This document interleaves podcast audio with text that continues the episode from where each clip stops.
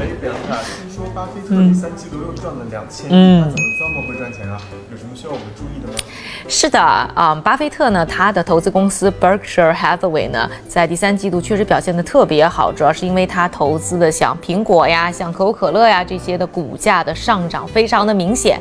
但是我觉得呢，这些都是得力于啊他之前投资上的布局非常的成功。所以要说到，我觉得大家更应该注意的是他最近在做些什么。比如说在第三季度，他其实最大的一个投资的手笔是在他自己，就是他花了九十亿美元去买自己公司的。股票，而且他今年累计下来已经花了一百五十七亿美元去买自己公司的股票，这个是在历史上从来没有看到过的一个大的数额。哎，那自己都可以买自己的股票吗？对呀。那他为什么要买自己的股票？先来说啊，这个啊，stock buyback 就是股票的回购呢，啊，就是自己去买自己公司的股票，是一个非常常见的操作啊。特别是过去十年的时间，有很多的公司都在做这件事情。那基本上来讲的话，一般的目标呢，是为了刺激自己的股价，因为你自己花钱去买你的股票，就有买盘了嘛，就能把自己的股价呢往上拖。那对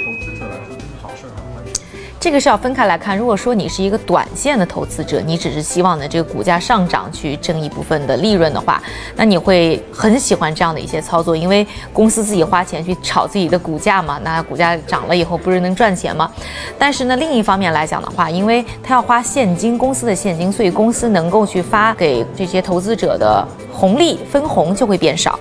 另外的话，花在自己公司投资进行发展的一些投入，比如说呃这个 R N D 呀、研发啊。也会变少，所以长期来讲的话，未必是对于投资者一件非常好的事儿。当然了，在巴菲特的投资公司身上呢，可能这样的情况相对比较的小。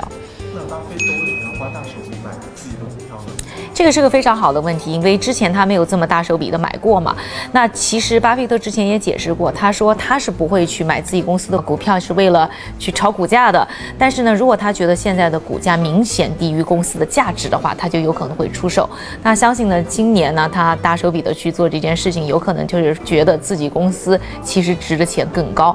另外，我觉得还值得注意的就是啊，巴菲特其实在第三季度呢，他的公司啊还投资了一个公司，就是美国银行。另外呢，就是是。增持了美国银行的股票，还有呢，就是投资了五个日本的交易公司 （trading companies）。所以我觉得呢，他们应该是在整个金融行业是看到了很好的投资机会，而尤其发现自己公司就是当中的一颗宝石，所以呢，就把钱放给了自己。